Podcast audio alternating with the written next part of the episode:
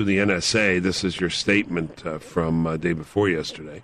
On Wednesday, two terrorists killed 14 innocent people and injured 21 in San Bernardino. The hours and days that follow an attack of this nature are critical to discovering its origins and thwarting other attacks, but the FBI has been forced to investigate this attack with one hand tied behind their back because our valuable NSA metadata program was shut down just days earlier. Tell us uh, what the problem was here specifically. Sure, Bill. So the, the metadata program, it's important to understand, doesn't deal with the content of telephone calls. Right. No one is listening. No one was listening to Americans' phone calls. All they're collecting was the data about the call. So, for instance, I just called your radio show. It would have this, my number, your number, the time, the date, and the duration of the call. It would have that in billions and billions of rows, though. So that, that's the proverbial haystack.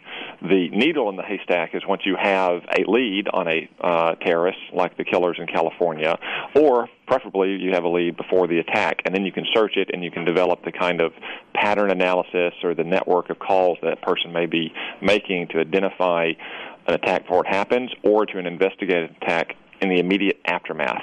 And when you've got 19 pipe bombs laying around an apartment, clearly indicating that there were going to be follow-on attacks, I think minutes and hours matter.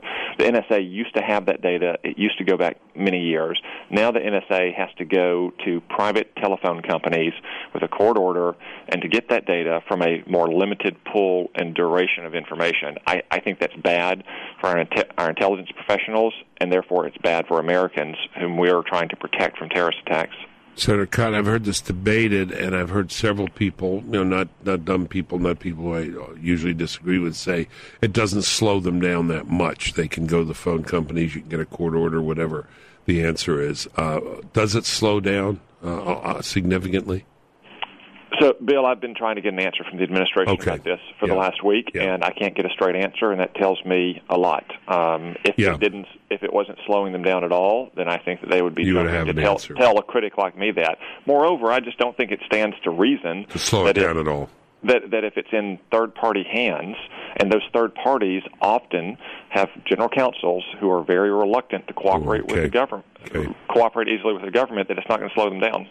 Uh, the AP story that we are reading said they only got two years on phone records as opposed to five years with the NSA. I mean, you would want to go back more than two years with, uh, well, yeah, with that's Farook, another, Farook and Malik, it seems. Exactly. That's, a, that's another problem, Bill, with the, the current system is that the duration of data is much shorter. And as you say, there may be years worth of plannings, especially if you're talking about people who've come into America to plan an attack far in the future.